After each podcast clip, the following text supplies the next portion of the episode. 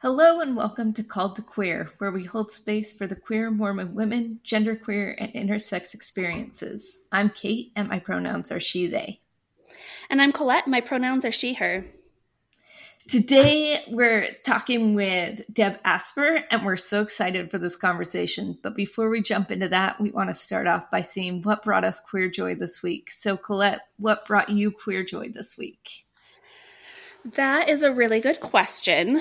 This week's been hard. We'll have this come out probably in like a month, but this is the week that there was some rough news with BYU excluding trans students from the speech clinic mm-hmm. and just a lot of hard and heavy news. And so I was trying really hard to look for the queer joy when I just felt so heavy. And I think my queer joy mm-hmm. was just how many people and allies stand up when there is hard things in the queer community because it was heavy and a lot of people didn't recognize what was going on because there's a lot of other things going on in Mormonism and my queer joy was seeing the people stand up that did stand up trying to get coverage and just helping me realize I'm not the only one bearing this burden because it can feel isolating when there's another hard thing happening in the queer community, if that makes sense. So that was my queer joy mixed in with the queer pain. How about you, Kate? What people might not know is that we bring our queer joy to this, but we don't know what the other person's going to say. so now I'm going to react to what Colette said and change my queer joy for this week. So I'm going to switch it to I had a moment because it was such a hard week. It was heavy, and we were talking about Brad Wilcox, and I on my personal Instagram account made a pretty vulnerable video about it. And I found out from somebody else that that video had been posted in a private group that just said, Hey, please send this person support. Please go to this page and send support. And I didn't know that till like a couple days afterwards, but I had received so many messages that it was just mm-hmm. like, Oh, wow. People are are feeling what I'm feeling and they're willing to talk about what they're feeling with me and not just hold it in, but they want to express that with me. And so just that community, I think almost every week that when we talk about our queer joy and how it relates to community and that community support was just so needed this week. So I appreciate all those people who reached out. I'm so grateful you had them. And people are just so good. That's one thing I really appreciate being reminded of, of just how good and kind people are. Because so often we see the not great sides of people. and so to have people just reach out, that's, I'm so glad you had that. Yeah, me too. Really grateful for it. All right, Deb, you're up. Do you got some queer joy? Oh my gosh. First of all, just absolutely, I'm so joyful. My queer joy is just being here with the two of you, the energy that you guys have and the space that you created. This is like a huge joy for me, for anybody who supports the queer community. But I do want to shout out, I think that Colette saw that on my Facebook, that I had this amazing experience to go and hang out with a group of women that are, we coined ourselves the badass goddesses and I just Love really want to, they're just like these amazing women who have fully embraced me. And I can honestly say, in my very seasoned life, yes, I'm older, that I have never been this embraced before by a group of women who accept me fully for my queerness, for their kids' queerness, and the queer community. So it is the one of the most amazing, delicious, spectacular things I've experienced almost in my lifetime. Oh my gosh, I love that. I love that we can keep having new and better experiences too. That's awesome. Yeah, even when you get to this age.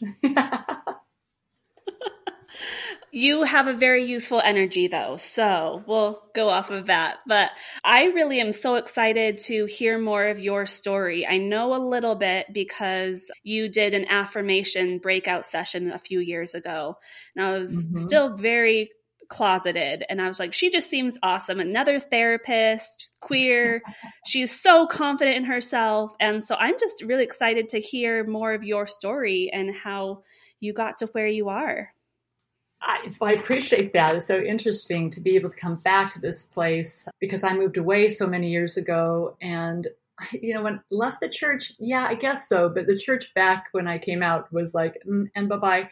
So that's an interesting definition, as we'll talk later in this podcast. But I just am so impressed with the two of you. I'm not trying to do the therapist thing where I switch it over and flip it on you guys. But, you know, when you first asked me to do this, I did a little bit of a research on you guys and listening to some of your podcasts. And I, I was just really impressed with the work that you do. But I'm just going to make a simple request to Kate that if, if she can adopt me because she's gone to Spain and she's in Romania now and she wants to you know, paddle down the coast of these areas. And I'm like, can you adopt me, please? and then, Colette, thank you so much for hearing my uh, presentation at Affirmation and still wanting to me to be part of this interview because you have a little quirky uh, sense of humor. So just again, thank you. I appreciate when we can connect with these we all have what in common is to support the queer community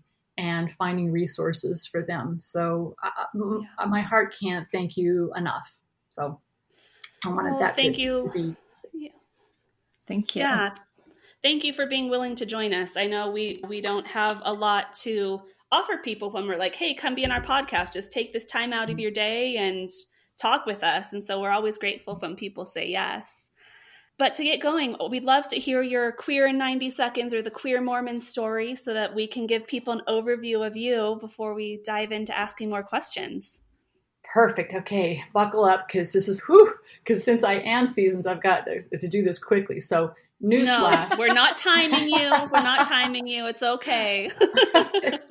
I am queer, and I came out to my family after I played basketball at the U of U and then I bought myself another year when I got recruited to play in Europe. So I thought, oh, good, another way to really not have to address this issue. So it was a little bit of a, hey, good, one more thing where I don't have to either be questioned why I'm not uh, going on a mission or getting married or so. So, so it's like, I'm playing pro ball in Europe. So I dated many men, but my first encounter with a woman was in college. And if I could, if somebody were to say, what's the one word that you could use for your college experience was terrified.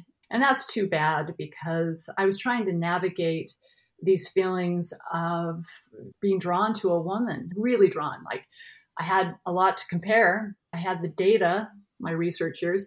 Mm-hmm. To, I know what it felt like to be with a man and to, you know, have that connection. But then to be with this woman, it was like surreal. It's like, what's that about? And it's wrong, right? So it's like, it is, it doesn't feel wrong, but boy, my churches are telling me that it's wrong.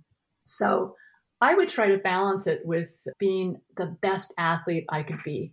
That if I'm super great at this, and then I was being asked to speak at firesides and things, I'm like, I'm going to do everything to create the biggest smokescreen ever so no one will ever think that I'm gay. So then when I finally said uncle, I, I just really couldn't handle the line the double life, which I'm sure you guys can relate to.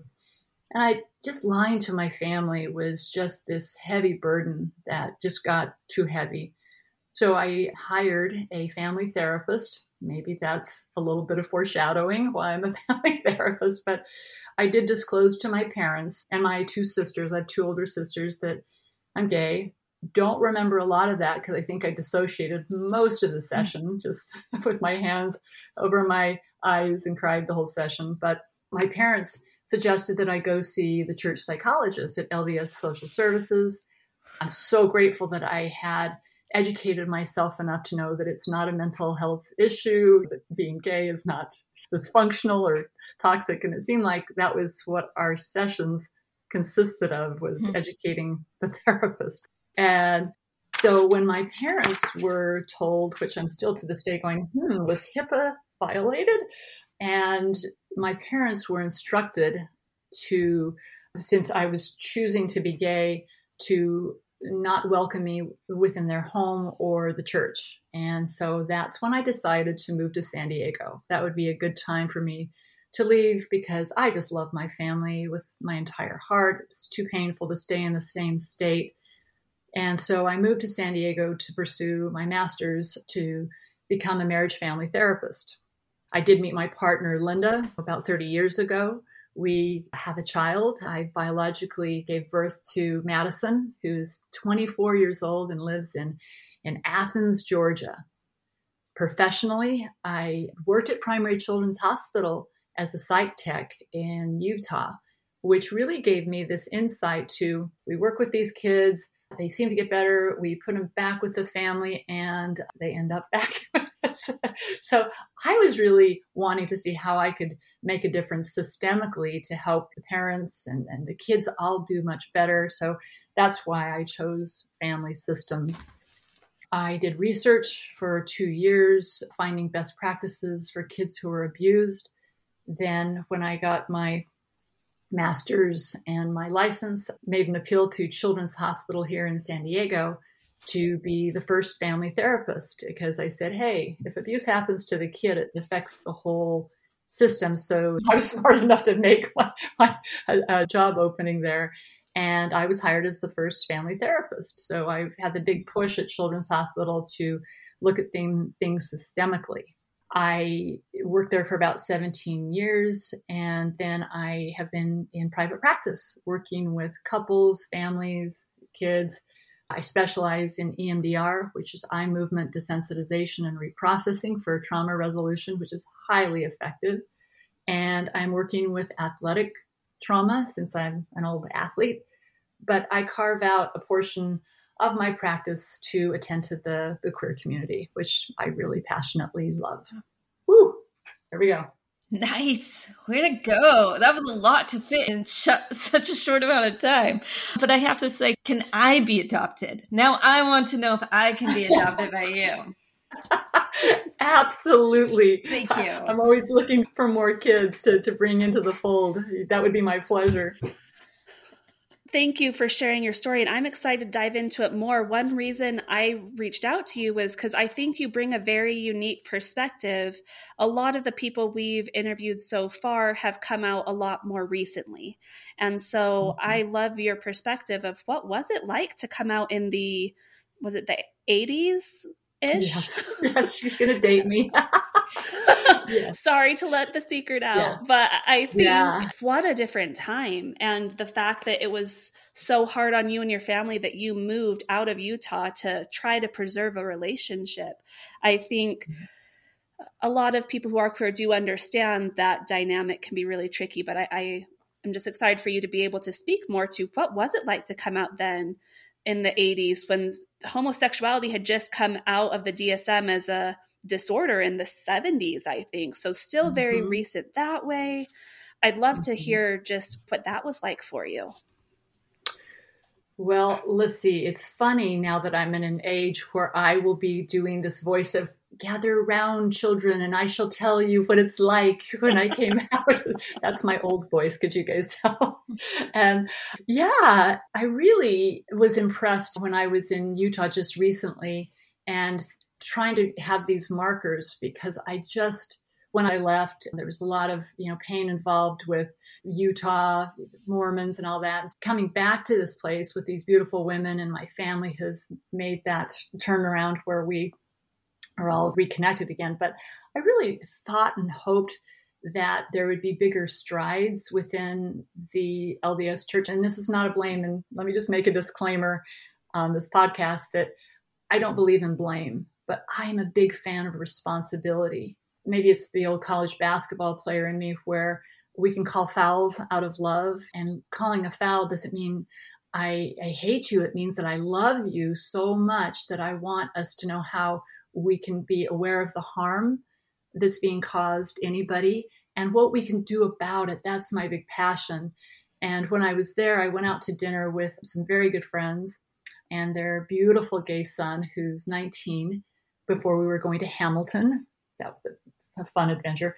And this beautiful young man, Joey, told his story about how much he just wanted to be a part of the Mormon culture and his his his family. And I've never really heard anybody work so hard in my life just so that he could belong. And I'm like, oh my gosh, it's still to this day this tough piece where there, it still feels divisive. And, and I want to be part of that solution, part of the solution where how do we still help families still stay, if they want to stay committed to their religion, but yet not reject their kids. And that's very important to me. So, going back to my experience, I guess I was just comparing and contrasting, like, man, I was hoping that would be significantly better now, but I'm sure in some cases is. But again, I said I was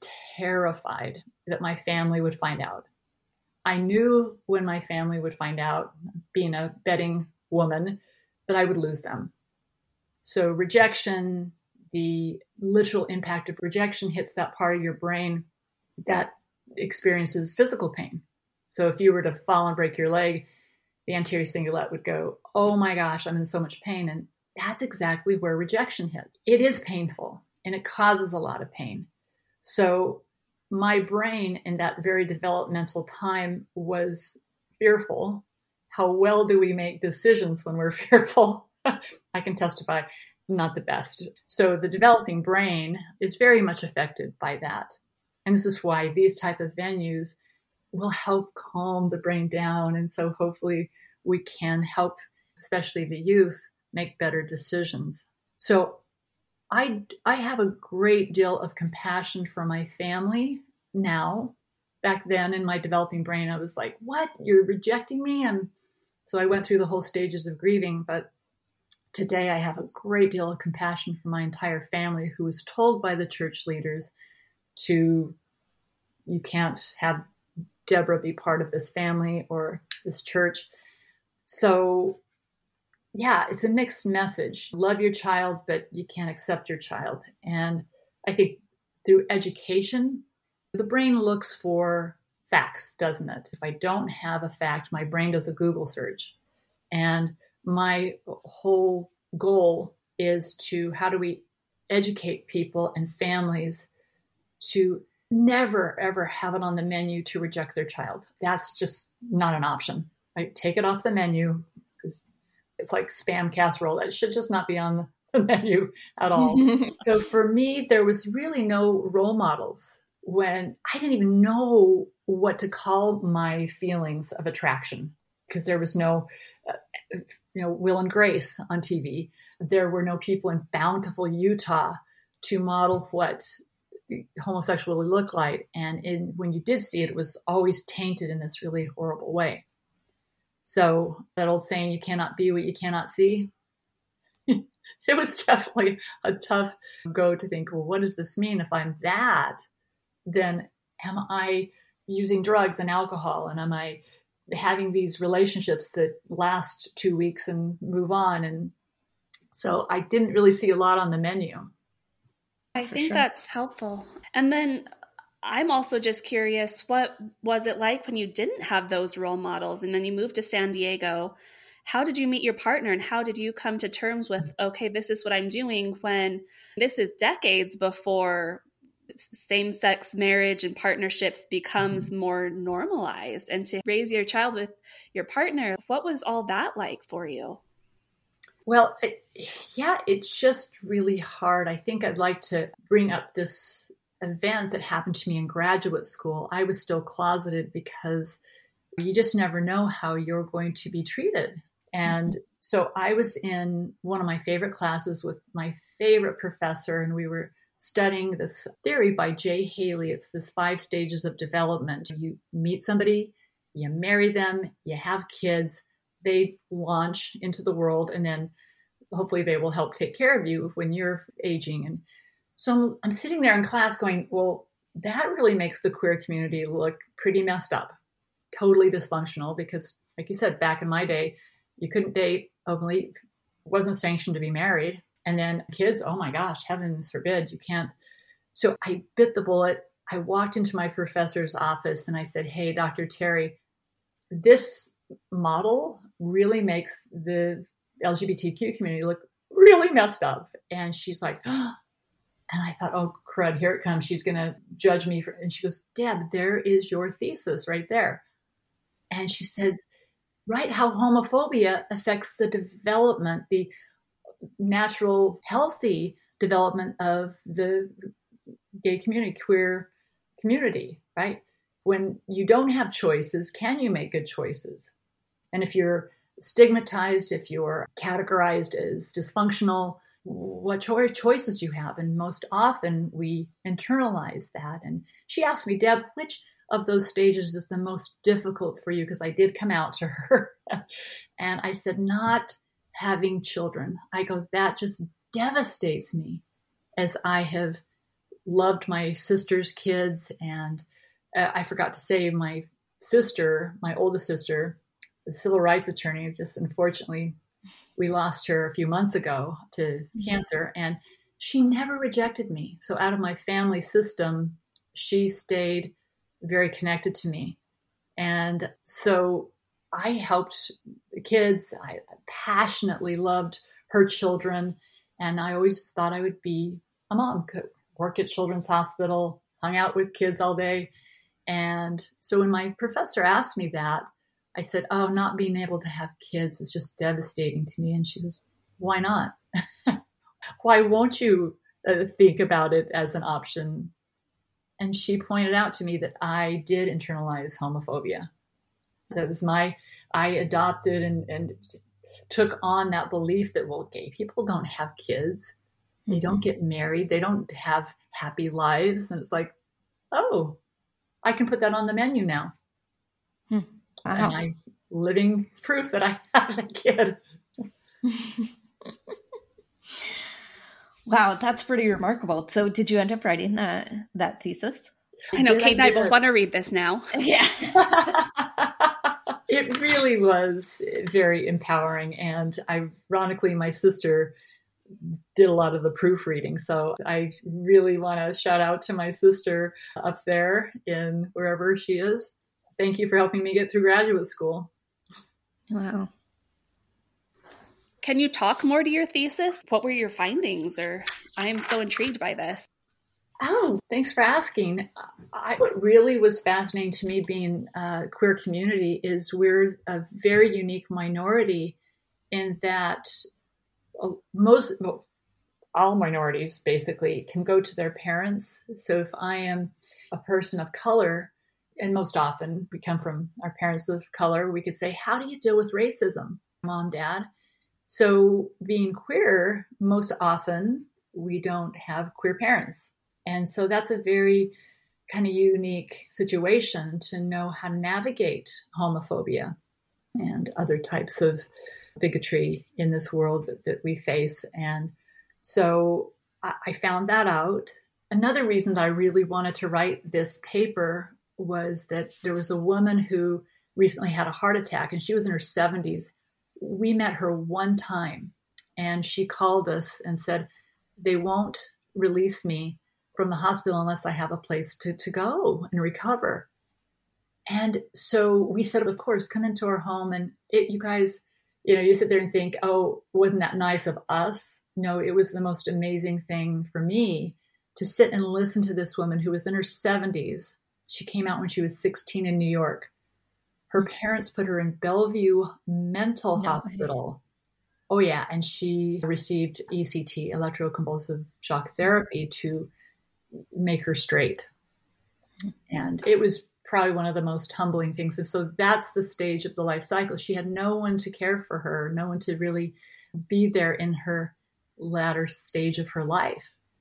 That's, uh, I so appreciate you highlighting that, that not to compare stories, but I think it's good to know our queer history. So often, for those of us, mm-hmm. because we don't have the family system that is maybe more aware because they generally aren't queer themselves, we have to seek out the history and realize this is where we're coming from. This is the homophobia, the internalized homophobia, queer phobia you're experiencing comes from systems around you.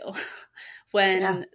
society thinks it's okay to put you in a mental hospital, when you don't see examples of people around you that you can be partnered and you can have kids. And that's one reason I just love your story because you really forged your own path. There weren't examples. Mm-hmm. and now you're in a great place. You're able to share a little bit more of your story. And I'm, I'm just so honored that you're willing to share that with us. well, thank you. I think that you can tell that my humor has gotten me through a lot of tough times and maybe I'll write the second part of the musical mm-hmm. The Book of Mormon. So you want to get together with the South Park people, and mm-hmm. because it, it it is it can be really quite comical in the story. It, I'm not making fun of it, but yet if I can find a way through it with not disregarding, not pushing away my experience, but just being able to get to a better place. And I think that's a nice way to say trauma resolution is evident when we can go, hmm, that's an interesting place that I was in, and I found a better place to, to, to get. So it's interesting to hear your story being in Romania because Romania doesn't have same sex marriage. I feel very comfortable in Eastern Europe because it's 98% Orthodox or something like that. It's a familiar, comfortable thing to be in a community that everybody understands one religion coming from Utah. And that the influence that that religion has on not just all the people who live here, but therapists and the way that state institutions run, like how do you develop a code of ethics, those sorts of things here. All of this, where Romania is going through right now, is behind where the United States is. And I see a younger generation of Romanians coming up right now who are just, Gen Z is just so unafraid to talk about who they are and be vulnerable. And I love that generation for that, for all of us. I think that they're going to heal all of us. But I see your story playing out here for those older generations here. And part of that is there isn't a code of ethics surrounding therapists. So you have two interesting therapy stories within your story. The first one is you see a therapist early on and then they they say go to the church counseling and you said that you were educating the therapist about these sorts of issues. That's what I, I see that taking place here. I know that LGBTQ folks who are going to therapists are educating their therapists. I know that's happening in Utah too. It's it happened with me. I've been to therapists and I've said, no, you're not, you, you don't know how to affirm or whatever. So yeah. can you talk about how do you educate these systems? That we're talking about systems that aren't welcoming, affirming, understanding these things. So, how did you go through that whole process? I think out of observations, maybe that's my uh, research background, is when you notice, you observe somebody holding on so tight to something. And if you say, why are you holding on so tight to that? You're going to get a horrible response, right? Because they're going to come at you because it's important, damn it. And how dare you question me? And so out of curiosity, it'd be, I can see that's important to you. And I hoped with my entire heart that my family could see because I did get pigeonholed a bit. oh, Deb, you're just angry. Oh, you're just an angry person since leaving the church. And it's, well, I think that justifiably, when you lose your community and your family, and you know, all, I think that's a stage of grieving. Actually, I don't think I know. I'm being sarcastic. Mm-hmm. So I know that's a part of the grieving process. And I, so to educate is to find it yourself first, but you can't make the other side do it. And I think even within my own family system, I still think to this day we're still navigating that how to respect each other in spirituality. I have the ability to listen to my family and hear about their church callings and respect their church callings and support them in their church callings. And I, I would, I think, because I'm having a hard time with that other part of the equation, is do they? I don't think they believe that I'm able to, because they're not sharing with me those pieces of their story. Uh, either they think maybe I'm still angry or I, I just, I, I don't know. See, that's the part. So what I hope I'm answering this, Kate, is that if I keep tr- doing my best to say, I can see it's important to you. I believe it's important to you. Teach me more about that. Then they start like maybe releasing that grip a little bit more. So that hopefully they can see it in a little bit better light. Because with they're doing this white knuckle thing it's they can't really see that. I want to be a bridge. I really do. My oldest sister denise was a bridge to my family. When i came out she got them books. She talked to them that there's no blame. And i will never be able to thank her enough for uh, bridging my family back is as best as we could with the information that the church was grappling with with my position of not wanting to be a part of an organization that was hurting my community. So we're still i think we're still working on that bridging even today. Every time you've brought up now that how things haven't significantly changed. It's really like it's heavy on my heart every time I recognize that, yeah, we're still going through this. It's been a long time. We're still struggling to figure out how to communicate. Um, Do you notice that within your family systems, both of you? Yeah, it's a thing. it's definitely tricky. I think with the way the church can be black and white, it does mm-hmm. make it easy for individuals to want to follow that. Humans is we like certainty. We like rules. We like black and white. Living in the gray is uncomfortable. And being mm-hmm. queer in the church is total gray. I don't know what else to say besides it is tricky. And I joke with people, it's one way some families navigate it. The We Don't Talk About Bruno song from Encanto is basically a queer Mormon theme song. So if we just don't talk about it, that we can pretend it's mm-hmm. not a thing, things don't have to change. and it's exhausting to have these conversations sometimes, to be vulnerable and say, mm-hmm. this is why it's hard, this is why it hurts. And try to educate people about living in the gray when the church says it's black and white. I'm not sure what else I have to say about that. no, that's a beautiful observation. I love that, Colette. Thank you. How about you, Kate? Are you still grappling with how to bridge those two worlds? So I haven't talked about this, but my dad works at BYU. My dad's a, faculty member at BYU. And so it's not just that my family is within the church and we struggle to to reconcile what has taken place for all of my life. We've tried and we're my parents I think are do a, a good job. My family does a good job of affirming me and they've worked really hard over the past few years to understand and affirm. But then you have these systemic problems. Can my family affirm me and then also be secure in their livelihood? So that it just adds like a whole other element and stressor of how much can we affirm you? How much can we support you while still um, being able to maintain a job?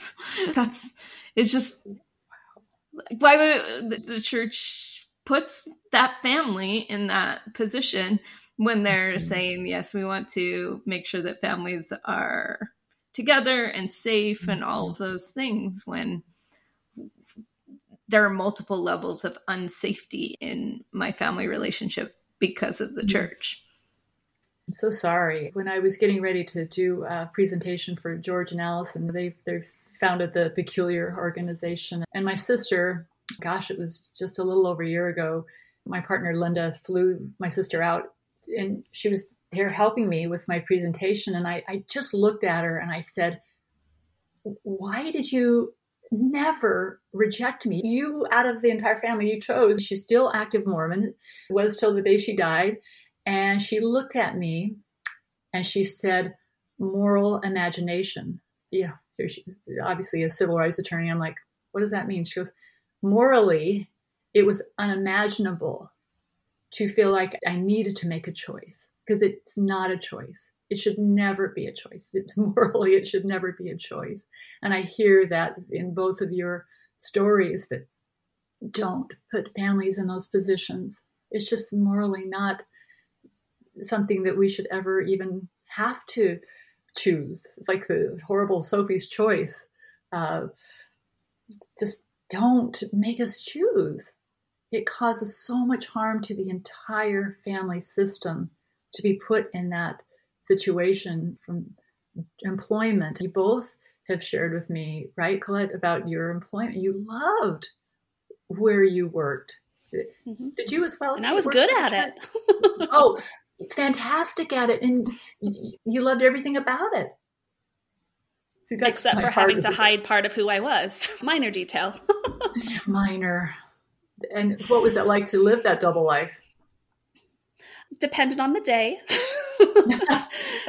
I, I, feel mm-hmm. like for a lot of queer people, we can get pretty good at compartmentalizing and that's one way to cope but on that's not the healthiest way to cope having to compartmentalize parts no. of you and be cut off parts of yourself in certain situations we know that's not healthy it's healthiest mm-hmm. if you mm-hmm. can be yourself in all situations be authentic and not have to hide who you are and so it was definitely hard to have to make that decision and it's hard that people feel like they have to make that decision around their family who the church teaches the family is so important we should always support love be there for each other and then but it feels like there's an asterisk sometimes of unless they're gay mm-hmm.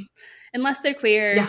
if they don't fit in this box that we've outlined in the family proclamation of a mom and a dad and 2.5 kids or preferably more, then something's wrong and family's not as important. The double standard is just mind boggling to me sometimes of how can we say the family's so important if we're not supporting all families and all members mm-hmm. of the mm-hmm. family. Mm-hmm.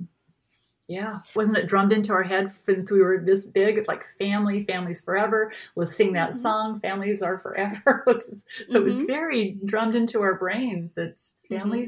the number one thing.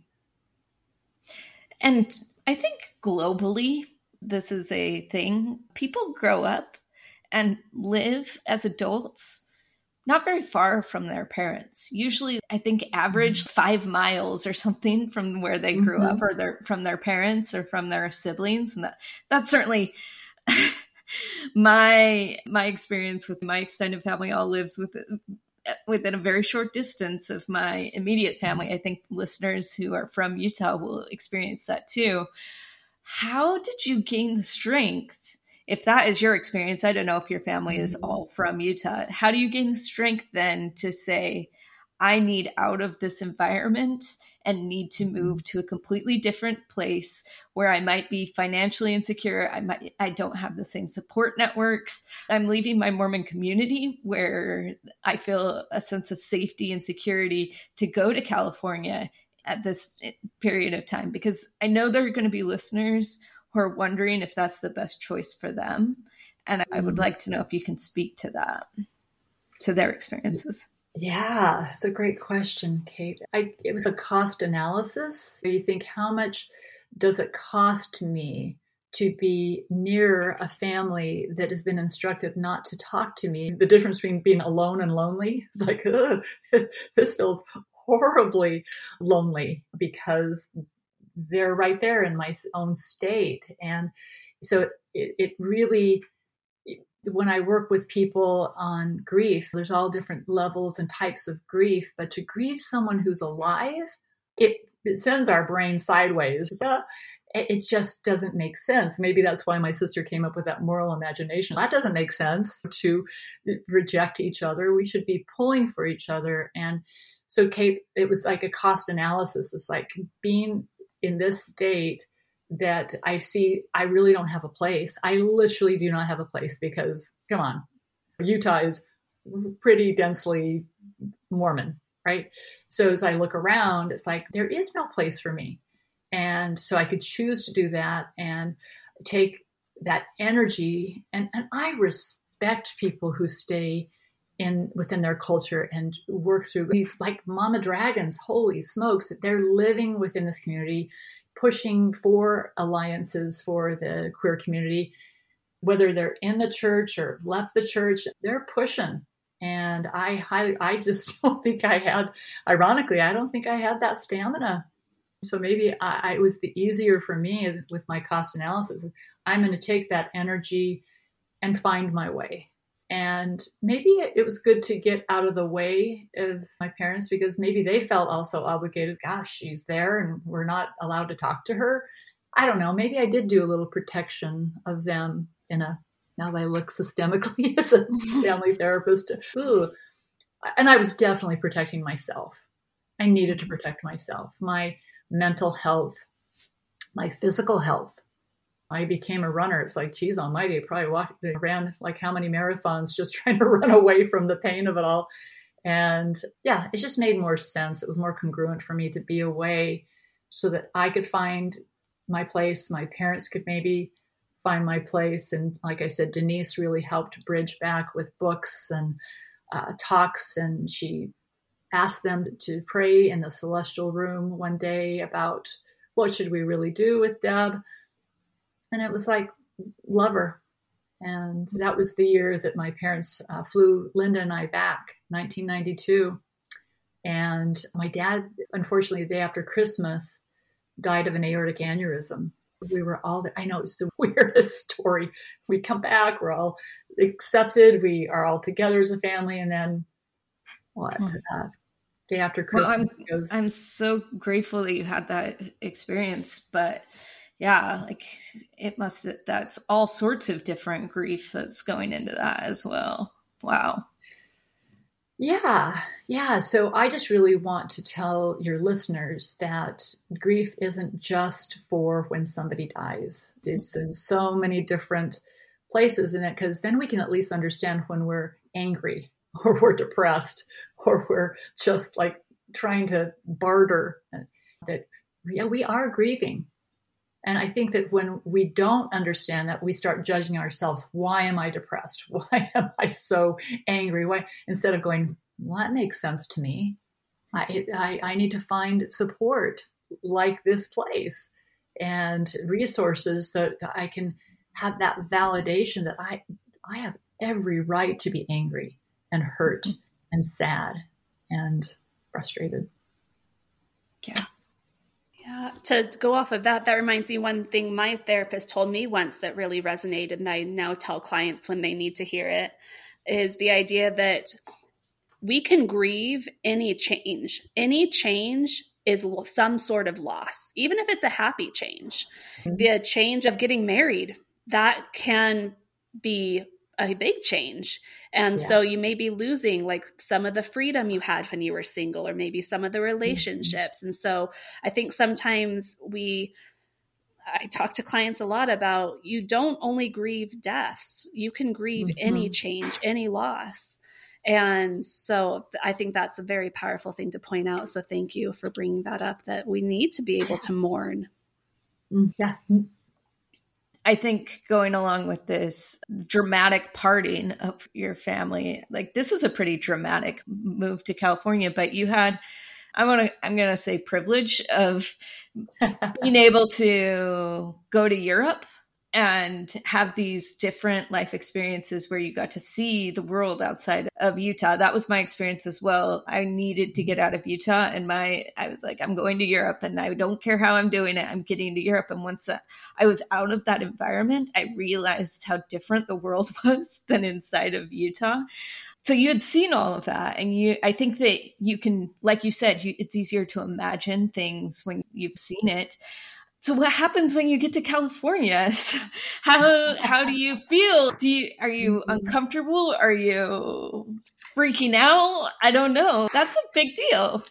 I think that when I was preparing that talk for George and Allison for Peculiar, they I used the the stages of grieving and when I made the analogy since here in California we have the lifeguard towers and so the metaphor was the church leaders told my parents to get off the lifeguard towers. I, so the parents are those top tier. We're watching over you. We love you. We're going to tell you if there's sharks out there or riptides.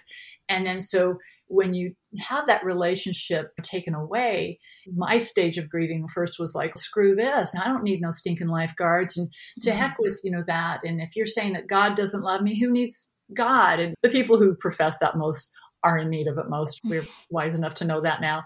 But yeah, that was my anger phase. But I can't think of a better place for me. I love the ocean. I learned how to surf. I on the water constantly, and I, I but it's still it's not a healthy place to be when you're stuck in your grieving. And mm-hmm. I'm a firm believer that something you said, Colette, about that not talking about things that really lends to horrible outcomes. I will make a great, hopefully, a good analogy for Super Bowl today that if a linebacker is coming at us, and I've, I've asked clients this many times, I go, would you rather have a linebacker coming at you was visible or invisible? Especially the guys look at me like I'm an idiot. Of course, I want to see the linebacker. Why? So I can do something about it. So I have a choice. I can see it coming. Because if we do the hands over my eyes and la la la, I, I don't see it, I don't see it, don't talk about it, it's going to knock us on our you know what. Mm-hmm. Can I mm-hmm. say ass on the air? Mm-hmm, please. okay, it's gonna knock us on our ass, and and then we wonder why we're on our on our our asses, so to speak, for our family, for mm-hmm. why we're not connected, why our community. I see a lot of faiths are losing people your age and younger because they're like, this is ridiculous. I don't want to reject the queer community. This is just dumb. So I agree with you, Kate, that this generation's let's talk about it let's figure these things out or else we're not going to be a part of it. And yeah, so I navigated my way through my grieving process to a certain point. And I told you just a minute ago, I think I made the realization today. Oh, thank you. Maybe I need to pay you guys for the session that I'm still trying to bridge certain things with my family that have been interrupted mm-hmm. by the belief that the church has about the queer community. Mm-hmm. And, and if we can stay together, if we can figure out how you can still be a member of the church and still accept your queer child without feeling like you're being disloyal to the church. Mm-hmm. So that it's a it's a win-win basically. I want to see how we can find these ways, but here's the reality. Yes, the church does call, here's I'm going to do the basketball thing. I'm going to call a foul. It mm-hmm. will always lead to a poor outcome when you reject any group of people for any reason at any time. Am I calling the foul? Yes, I am. It's not just grief it's trauma. So the grief and the trauma are going hand in hand in your story in all of our stories that the there's the grieving of your family as well as the trauma of being rejected. And how do you react to that? How do you deal with all of that? It's going to be different for every person but also it's not easy to there's not a right way to do it. I think that there's not a lot of room for queer people to make mistakes to feel like they've made a mistake and they're trying to navigate this new world for themselves when they've had a whole moral system, a whole community system of saying this is how things work. And then you have to go outside that and try to navigate that for yourself. You have to have a lot of self compassion. That's a hard place to be. And you get to navigate that for yourself. And sometimes you're going to do things that you don't like, but you have to figure it out on your own. I think that's mm-hmm. actually an advantage for queer folks than it is for somebody who obeys every single rule and doesn't ever get the chance to explore what works for them and what feels good in their their body and their soul accepting something that they have been rejected for Wow, Kate, you just bring up a super important developmental reality. When we're taking those classes of child development, is like that individuation process and thinking really like intense faith-based religions is, oh, don't you step out of line or else you will not be accepted and loved. And so that individuation piece gets really dislocated and thrown out of whack. So there is that important piece to move away. I, I talk to clients about how it's like doing a flip turn in a swimming pool and you push away from the wall if the parents aren't strong enough for kids to be able to push away, which is, like I said, healthy, normal development, we all lose. A parent mm-hmm. can't feel successful to be able to let them push away. I've done very, many parenting classes on parents going, it hurts like a son of a gun when your kids think you're the biggest idiot on the planet. I go, but that's called individuation. And they're, like you said, Kate, they're finding their, their way. And, and, it, and if I can help parents not take that so personal, actually see it as, man, you're making your kids feel safe enough that they can do that. Good for you. And then they're like, absolutely. That's a good thing. Yes, it is. Mm-hmm. Anyway, yes, I have a lot of no. sports analogies. I love it. And I think that's huge. I talk to people about that a lot that the church actually encourages enmeshment, not mm-hmm. individuation. And mm-hmm. so it can be really hard to get to that point of individuation to be able to figure out who you are as an individual, not just I'm a member of this family, I'm a member of this church. And that's a really important developmental task that I mm-hmm. think should be happening. You see it first happen when someone's two, right? And they're in that terrible twos of trying to figure out their own rules. And then again, it should be happening developmentally again as a teenager. But in the church culture, you're not really supposed to be an individual. You're just supposed to be like the Borg, right? Like you're just mm-hmm. one piece of. Mm-hmm. I don't know exactly where I'm going with that analogy, but it's really then hard when people come out later in their 20s, 30s, 40s because they never figured out how to individuate. And so it's really an interesting mm-hmm. discussion I have with people about it's okay that this is hard. Developmentally, you should have done this decades ago, but the church doesn't encourage that. And that's why I'm so grateful that you're doing what you're doing and helping validate people as they go through that stage where they might just really start judging themselves and thinking they're an awful person for wanting to push away and individuate. So thank you for the work you're doing with people. Oh, and thank you. We're a fan of therapists here. So I'd love to hear more. I know you had to push away for your own sanity. You had to get out, move to California. But I also know that you actually did come back to the church a little bit more. And I'd love to hear more about that story and how you got involved and how you're back in the LDS community a little bit more. Thank you. A lot of my friends have heard this story because it is probably one of the most meaningful events in my life. The most meaningful event was obviously having our daughter, the most amazing, spectacular thing that helped me to resolve my own internalized homophobia. But this event occurred in 2016 when my mother had broken her rib and I was going to be the dutiful daughter, and we were taking turns, uh, three daughters, to help care for my mom and so it was my turn. And and i'll be honest going to utah was like how navy seals just get in get it done and get out so, so I, I was in and then my oldest sister denise because my middle sister diane was there. Yes we have the three d's so we got the d names covered. So she was flying in and we had a day to just connect. And she looked at me, she says, Deb, the Salt Lake Gay Pride is this weekend. Why don't you change your ticket and let's march with affirmation this weekend? I'm like, basically, hell no, my mission is done. I'm getting out, you know. And she just kept pestering me about it. And then I had a college buddy who I'm still like best friends with, and she happened to call. I think there's something divine about the story that I said, Sue, her name's Sue. I go, Sue, get this. My sister wants me to march in the gay pride. I was being totally like downplaying it. She goes, Oh, you've got to do it. And I'm like, Really? She goes, No, I went last year, Deb. It was the most amazing thing I've ever witnessed. It's such a beautiful parade. And so I'm like, Okay, so how many times do I have to get knocked over the head before I concede? So I changed my ticket. I you know, I said, I'll do this. My sister goes down to Michael's and makes signs like, our family is forever. And my sister is a child of God. And of course, these really nice things. But I'm being a little turd ball. I'm just being persistent. and I just, I don't want to do this.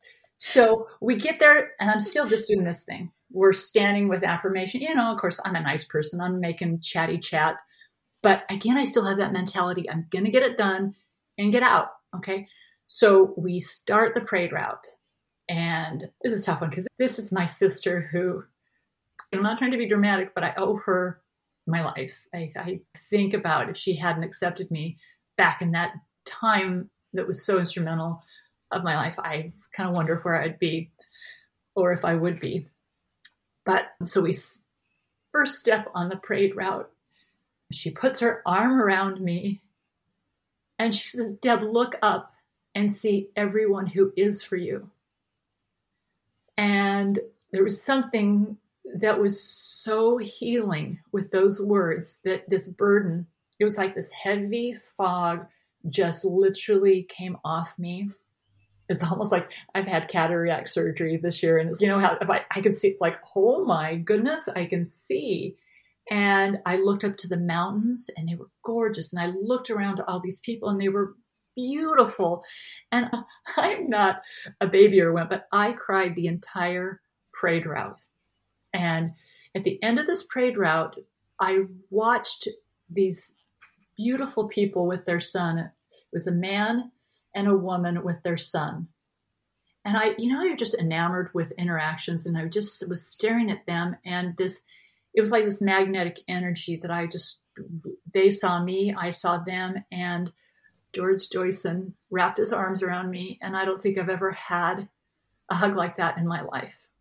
There's a saying that someday somebody's going to hug you so tight that all those pieces of your heart, your broken heart, are going to mend back together. Then I embraced Allison, and then I met their son Stockton.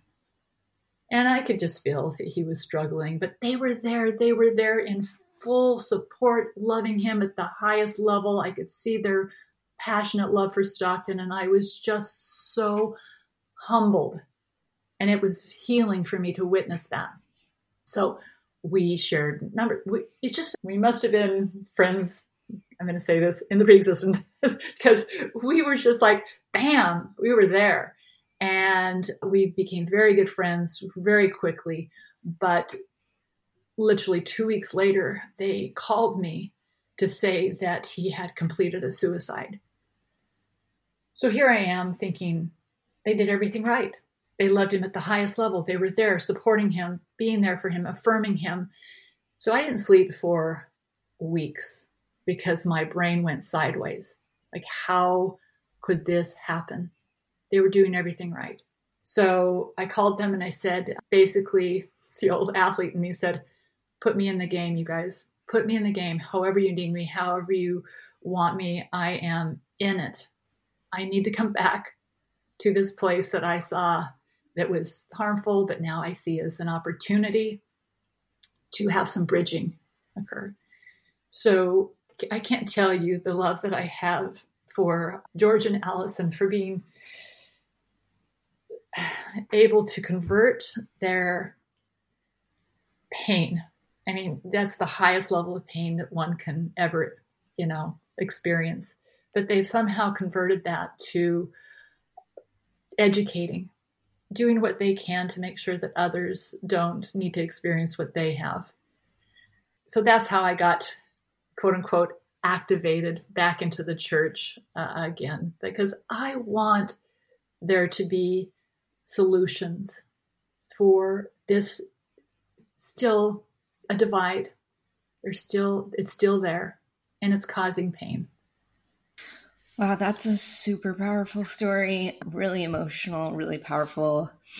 I see some interpretations from the way that you've told that, and you can tell me if they're lining up or if they're misaligned. But for me, if I were in your position, that anger, that resentment, the folding your arms, the I don't want to do this is a response to a trigger of that here is a situation. What for me, I would have been thinking, I would have loved this when I needed it. Yeah. I would have loved this however many years ago when I needed it most. And sometimes I get that way. Sometimes I'm like, yeah, sure, you're affirming now, but where were you when I needed you? So I understand the this response you're having. And then to see all these people and see that things are different and changing and you feel that moment of hope to have it literally dashed away in in just a, a few weeks. But to see that hope of the people that the people that rejected the people that were that said your family can't love you anymore. You need to separate yourself. Those people were there. They're showing up to this pride event to then say okay now the people are here. Where's the structure there's clearly a structural problem here and to come back and say i'm going to i want to be a change in that structure is so commendable on your part. Um, so grateful to have you here in this space with us. Uh, I do think that there is, my personal view is that there is a divinely inspired role that you're playing here. So thank you for taking up that call. Gosh, Kate, when you play it back, wow, it was very healing to have you play that back so beautifully. And, and I want to thank you both for being able to allow me. I think this witnessing, there's power in witnessing, isn't there? Yeah. Yeah. And valuing and validating. And so it's definitely a shared experience with the two of you. So thank you. Yes, definitely. That's one reason therapy I think is so powerful. I'm like, if I can just be a witness, if nothing else. And that's one thing we love mm-hmm. about this podcast is being able to witness so many stories. And I'm so grateful you've connected with George and Allison. They, for those that don't know, they're Mama and Papa Dragon, who are very mm-hmm. dear in the Utah community. And they pro- helped provide a safe space when I needed one. And they're doing some really neat things with this organization they founded called Peculiar. And I would love to hear more about your interaction with that. And sounds like you did some presentation for them. I think they're doing some really neat things. Could you talk more to that? Absolutely. So when I said, put me in the game, coaches, Coach George and Coach Allison, then I said, okay, we're going to send you to Arizona to speak at the All Conference. I think it was connected with affirmation as well. And you guys got to remember, I've been out. I've been out for a long time. And, it, you know, what they were asking me, it was really quite scary to go back into this arena but the, the paradox, and I've often said to my clients, is it's usually what we avoid is what is going to heal us, right? So I needed to kind of walk the walk I talk. And so I, I literally made them this promise I will always say yes to you. I, I will always say yes to you. So no matter what George and Allison asked me, I'm just like, okay, all right, you see the need that I can maybe uh, fill that gap for that need, and I'm in. And so I feel very honored to be part of the Peculiar, and it's pretty much its organization, its background, its board, talking about ways that we can bridge. I keep using that word bridge because I just feel like that's a, a good metaphor for keeping families together and the families who have felt like it was something that they needed to do to follow church leaders to reject. We need to figure out how we can bridge that back so that we don't continue to have the suicide rate go back up. George has connected with Harvard University because Michael Ferguson is helping to connect that with the, whole push is education, you know, an education in correct, you know, data that, that is going to help families flourish and, and grow in positive and healthy ways. I'm always going to stay very connected and loyal to this organization because of my love for George and Allison and, and what this stands for. Thank you so much. I think what Peculiar does is amazing in being able to just like you said, bridge the gap in being able to help people, help family members not reject each other. and mm-hmm. provide that love and support that I don't want to should on anyone, but that they should be mm-hmm. providing each other as family members. And I love just seeing all the organizations that do pop up to help queer individuals. And I was actually able to march with Peculiar last year in a parade. I think it was the Pioneer Day. Per- no, it was the Fourth of July parade up in Davis County. And so it wasn't a queer parade. We just happened to be a queer organization within this greater parade. Mm-hmm. And it was really interesting marching with people who are from Davis County, people who grew up in Davis County, and seeing how healing it was for them to be able to march with Peculiar and say, I I can't imagine what it would have been like. This huge parade, one of the biggest deals on the 4th of July in Davis County. Mm-hmm. To be able to see a queer organization, to see rainbows, like that would have meant the world to me. And so mm-hmm. it was really neat to be able to march with them and see some of my friends who grew up in Davis County just be like, wow, like this, mm-hmm. hopefully we can be that for what I would have wanted. And then to have them, they do monthly allies and appetizers, I think they call it, where they have, yes. I don't know if you could speak to mm-hmm. that. Yeah, they have a theme throughout the year that they choose to address, and it has an educational component, and people can pull up the different videos that address each topic. I've had a couple here in San Diego, so they have them popping up all over the world so that you can host. And we're trying to get more and more people, but COVID hit, man, and it just, we were on a really good upswing. And then COVID hit, and we needed to start going more on Zoom. But there is something very powerful about connecting with other people and having that allyship, which I think if you can calm the brain down enough to learn, that's when we can see what was really a linebacker was just literally an opportunity to uh, come together. Yes, another plug for the Super Bowl. so, uh, so no, but in all honesty, these things, it's we're just not meant to do things on our own, and I think that's why asking families to separate it, it will it, just can't ever have a good outcome because parents, I think, inevitably really want to be successful with their kids. And kids really need to have their parents, even when they're individuating and thinking their parents are stupid. We still need them. We need them to stay on the lifeguard tower. We need them to understand that they're gonna. That's it's just not an option to be put on the menu to step off of it. And that's what I really am hoping that I can help support parents uh, in understanding that they can still love their religion, but they can still remain up on that lifeguard tower to watch over their kids and let their kids have the most powerful message on the planet that I value you first. I can only imagine how healing that would be to so many people to be able to hear that from their family.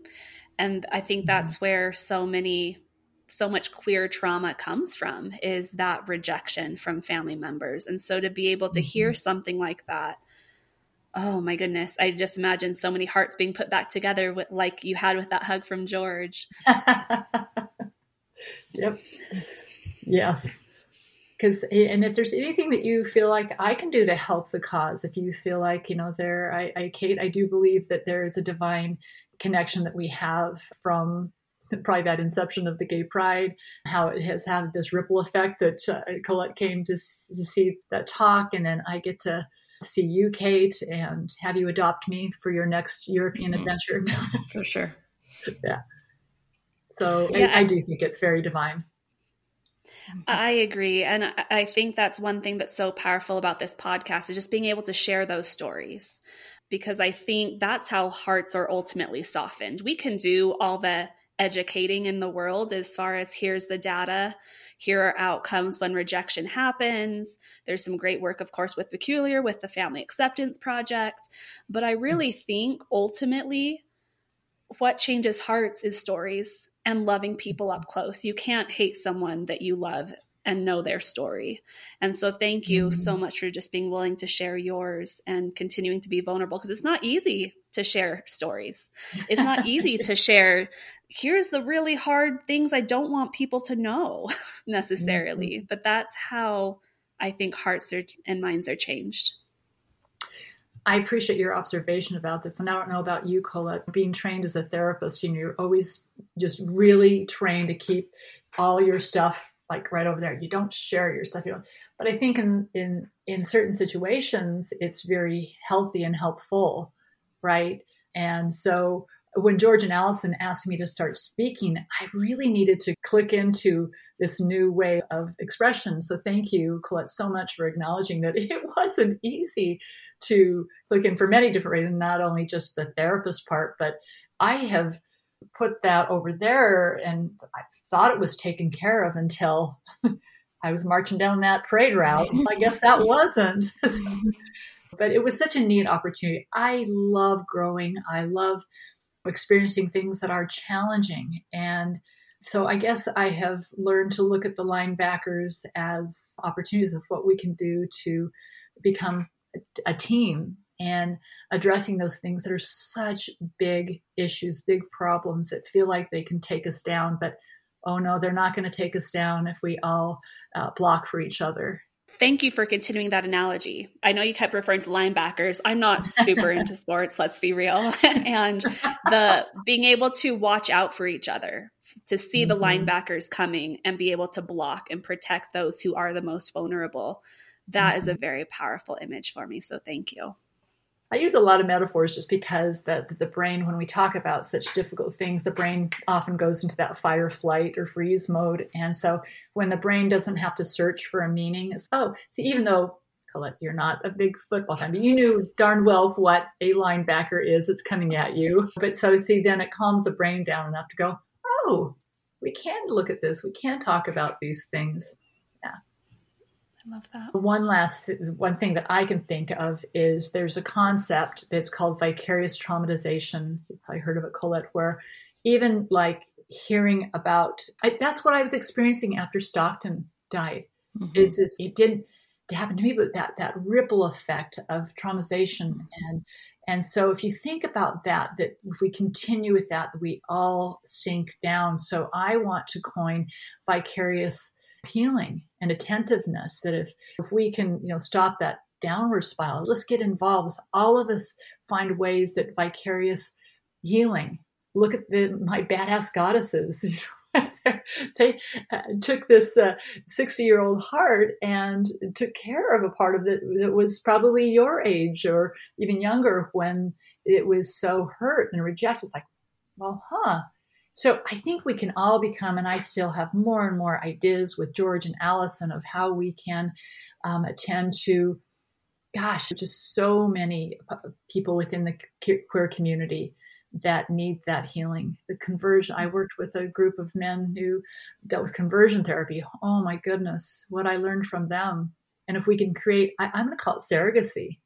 Believe it or not, right now I feel like we have this surrogacy right now with this companionship of sibling-ish or whatever mm-hmm. relationship we're sharing right now, we are connecting and attending. Mm-hmm. It's a good example, even right now. Definitely. I think there's so much power and healing that can be done in community. And Kate and I, a lot of times our queer joy is about community. And I think that's partly why, is because there is so much pain a lot of times in the queer community, but coming together, we can have that vicarious healing. I know for me, in figuring out my sexuality, to be able to be around queer people that were not experiencing a ton of internalized homophobia, I was like, wait, that's possible. and so just being able to be in community is so healing. I love that, Colette, because you're saying that's on the menu. Really? I yeah. get to choose that? yeah. Oh, I don't have to just look at spam casserole. yeah, that's another great analogy. I'm going to be using spam casserole. awesome. Kate, did you have any other questions? Yeah, I don't have a question. I just have one last comment. Deb, you're just such a cool person, but also like you're very humble. Your story is really powerful we didn't even get to really talk very much about being a collegiate athlete and getting advanced degrees, all of these sorts of things, just living a queer life when it was much harder than it is today. Your story is really inspiring. You are a really inspiring person. And I appreciate your humility, but I also want to bring attention to just how how important your story is to me as a queer person who want who emulates you. I I really appreciate hearing your story and seeing a life trajectory that I see myself on as well, that I would hope to be on. Yeah, I just want you to know that I think you're amazing. I know that many people do. And this has been a really cool experience. Thank you. Anytime that I can do my old voice again, come here, kids, and let me tell you how it was in the past, and it's going to get better. I don't mean to say it like that. I don't ever get that. Imp- I don't get that impression from you. You're just such a lively and fun person, but you do oh, have no. like really cool experiences. Thank you so well. much. Yeah, I think that's what we all have in common. Have you guys noticed that the queer community, oh, super high achievers, often I think within the LDS faith, that we. My thought is if I think I told you if I'm super great and I achieve at these high levels, either the A, they won't think I'm gay, or B, when they find out I'm gay, they'll go, look at all the great things she did. Mm-hmm. so, yeah. didn't, didn't, pan out that way. Yeah. But anyway, yeah, I think we're all pretty driven. And I look at all your accomplishments, and I think you guys are also in that same vein. I don't know if you realize what's motivating you guys to be so successful. You might want to look at that for your next podcast. But but you're both very highly homophobia. it's a big motivator. yeah. No, thank you. Thank you so much for taking the time to meet with us. I know you have a lot on your plate, a lot you're doing, and just honored you take time out for us. So thank you. Yes. My pleasure, you guys. Thanks for listening. We appreciate you joining us today. If you're liking these episodes, we'd love it if you would rate and review Called to Queer on the podcast player of your choice so that people, other people are more likely to find us. We'd also love it if you would share our podcast with a friend who could benefit from hearing these stories. If you want to contact us, you can reach us at hello at calledtoqueer.com. You can follow us at Facebook and Instagram at Called to Queer. See you next time.